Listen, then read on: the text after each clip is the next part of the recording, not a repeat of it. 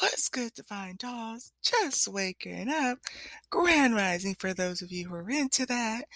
Time to rise and shine, go shower, start my day. But you're going to see in the title, um, this is one of those aha moments. You know, I do kind of keep a pulse on what is going on with the planetary placements. Um, you know, not as not as much as some people like Bahati Life um, or AstroKit, but um, I also am aware that I have water, a lot of water elements in my chart, and so whether I want to or not, I go with the flow. I'm a little bit more prone to it. Um, and so it is funny because you probably will have seen, you, you know, me addressing things and talking about being ruthless and strategy and war and and it is so cool because I'm actually um in the middle of listening to uh higher higher realm holistics on YouTube and she brought up a really good and interesting point. Maybe you have noticed within yourself a desire or urge or impulses to fight evil.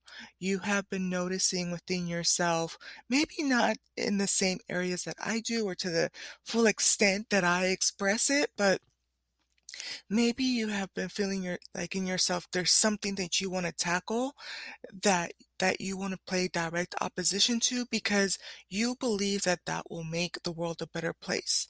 Um one of the things that she brought up is um age of Aquarius, the, the new moon in the age of Aquarius is overlapping with the um, Chinese New Year that has to do with the uh, white water tiger energy.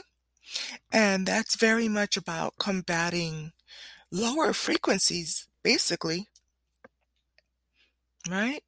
And that could be in, in any and all areas. And I think that one of the things I love about um, talking with the Divine Feminine dolls is that I just love how diverse we are. Uh, one of the, the podcasts that I do want to put out later today is um we've been talking about Athena, um, goddess of war, and towards the end of of that podcast where we're introduced to her, I come to the conclusion that the two swords.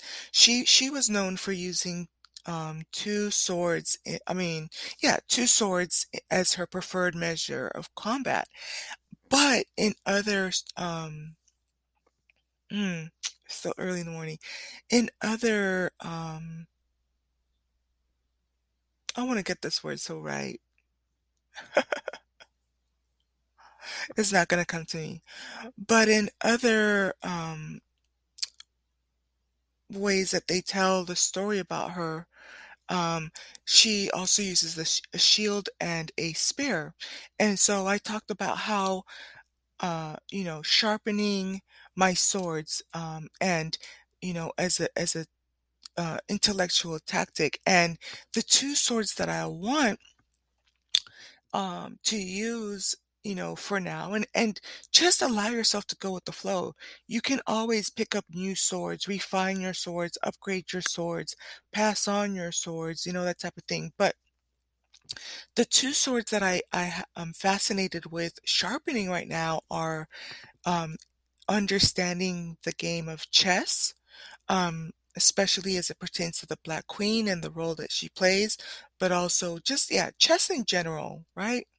Um, but if you know anything about swords, they have the ridges and the tip, and so the piercing point for me would be the the use of the Black Queen, right? But understanding that there's other factors for the sharpness and the length and whatnot as it pertains to the other players and how to get them, you know, to, to into power strategies, uh, into power positions um, that type of thing. The other sword that I'm interested in using, and maybe ah, I was gonna do this as a separate podcast, but it is what it is. Maybe I'll, you know, this is the way it's meant to be.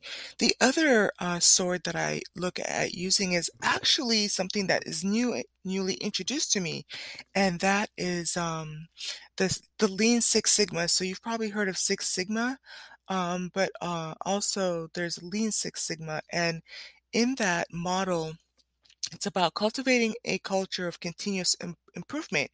And when I tell you I'm so excited, one of the things I'm going to be sharing um, is how I have come to understand the role of the power players. I think that sometimes we get so frustrated with some of the the um, the players on the board um, that we undermine their importance. But that means that if you're frustrated, that means that you need to um, get your your your uh, like some grease on your hands or or get your hands wet or or play your position basically. Um and so with lean six sigma there's um the white belt the yellow belt the green belt and the black belt and the master black belt. Um they also the way that uh, I've mentioned to you, I've downloaded a book from, uh, I think it's Six Sigma Institute. You're welcome to download the free book. Great if you're wanting to go into business or look at how to incorporate th- these practices for your business. Um, but I think it will be great for politics. And so, with that being said, um, the way it was also introduced to me in the preliminary introduction was um, that we have the um, detective, the doctor, and the mechanic. And so some of us have been really mad because we think that everyone is supposed to be the mechanic. But really, um, when you start to look at white, uh, black, yellow, green belt, you start to understand that they um, work together and one funnels information to the other and you need one that investigates, you need one that heals, and you need one that or, or one that diagnoses the problem and one that um, does the healing or the, the correction, right? And so sometimes we've been frustrated with the person who's giving us funnel, funneling us the information and um, and there's some people I think that I fall more into and and might have ascended a little bit more from um, white belt to the next level, which would be um, diagnosing the problem. Um, but I'm also understanding that we have some muscle, right? Very much pinky in the brain. Y'all know I have a little bit. I have never really watched any or a lot of their cartoon, um, but love the analogy that comes with that. Um, one is muscle, one is brains, and um, love the idea of using my my brain and intellect to uh, manipulate or to um, work with the power players. Um, very Athena energy, right? Athena very much was the intellect, the goddess of war and wisdom that would whisper into the ears of the heroes, whisper into those that had the the, the brawn and the muscle to go out and get the job done, right? And so once you start to look at the synastry and the synergy and how they work together, it is oh, beautiful, right? And all working towards a common goal and that type of thing. So I guess I kind of gave you a little bit of a teaser, but in, in some ways I've kind of addressed some of the things that I want to talk about and thought would be a 30 minute podcast in other areas. But I kind of also want to encourage you to start to think about what are your two swords. One of the things that I wanted to mention and we'll probably revisit again is, you know, your swords can be even how you choose to raise your child, your children, right? You teach them how to sharpen their swords, their intellect. You know, another sword could be public speaking. Another sword could be understanding part, uh, um, marketing tactics, either for your business or for, you know, in, in political nature. Another one could be, um, Um, yeah, just about any anything that your heart desires, and I think that's what makes it so beautiful about an army. We all have different ways of of tackling this. You know, if you're a medical professional, what does that mean in terms of refining your intellect to help Black women and Black men and Black children, right? Um, bear with me as I deal with some of the language and some of the things I say. Um, as I raise my consciousness and how to address some of the issues. Some of you know that I um, don't think at this point that it's appropriate for a woman really to give advice to. This is interesting. Oh my gosh. Whoa. That's crazy. That's nuts. Um, because I just finished talking. I'm a juicy contradiction. I'm a starburst right now. Let's roll with it. Um, a woman doesn't is not really supposed to give advice. I and this is bear with me. I felt it coming on, right? Is not really supposed to give advice to a man. Um, I've talked about how grew up with brothers, dad in the home, um, parents still married, but I saw what it was like to, to see my brothers, my younger brothers, um, gravitate to everything that my dad did. And they, it's true. They say that boys stop listening to their to their moms when they're around the age of eight. They want to be like their dads. They emulate everything he does from his mannerisms to how he views his outlooks on life and whatnot, right? He plays a, a, a role in fact in shaping the way the men that they become. Of course, the role of the mother comes into play too, and I'm sure that, you know, whether they like it or not, she does play an influence in the shaping in their mind. But we were just talking about how Athena is whispering uh, into the air of the heroes. That's something that I will need to reconcile. Um, the best way I can look at it is uh, my heroes are anybody who is going to further advance the progress of the Black community. Um, and so then that opens it up to be either um, men or women who are the muscle, right? Um, and other people who are willing to funnel information into me that's going to help me um, intellectually strategize and diagnose the problem um, so that's part of my army, that's part of my team.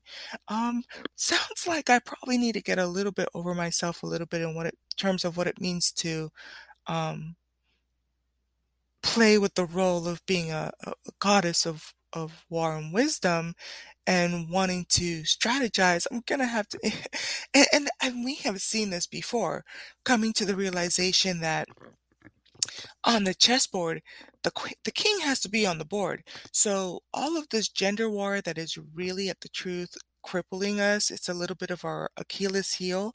Um, gonna have to deal with it, right? We're gonna have to kiss and make up. We're gonna have to come together and and work as a team. Um, and and what's fascinating is uh, when I was re I was listening to the audiobook last night before I fell asleep, and sure enough, I fell asleep right as the book was ending. It's just shy of two hours, but um, towards the end, they were talking about the strategies of um, like astroturfing, but a lot of it has to do with sowing seeds of discord and um, distraction and chaos, and um, and so here we are. We have so much discord and, and chaos amongst ourselves, and um, to the point that we're not even playing together, right? And we too need each other. Um, very interesting, right? Strategies of war. And so it's going to be interesting because I almost feel like if if you're have a public platform, you do have a responsibility. And um, sometimes things like greed and wanting to make money on YouTube um, or or other other platforms, it's kind of like driven by the idea that I'm just gonna say things that are insightful, not recognizing that you're basically being an agent and an agent of chaos in your own community, right? And distracting from the bigger issues that we have at hand. And and that there I think that there will be a reckoning for that. right? And I want you to think about what that role means in the things that you do. Part of being a divine feminine, part of being a divine masculine is being responsible, being accountable, and every day how you present to the world represents and reflects back to the Black collective, whether we like it or not, right? How you um, show up on the job, show up in the household, show up for your family, show up for yourself, show up for your finances, right? All of those things um, are necessary for us to make power moves. So, didn't want to make this too long. I'm going to hop off. Peace.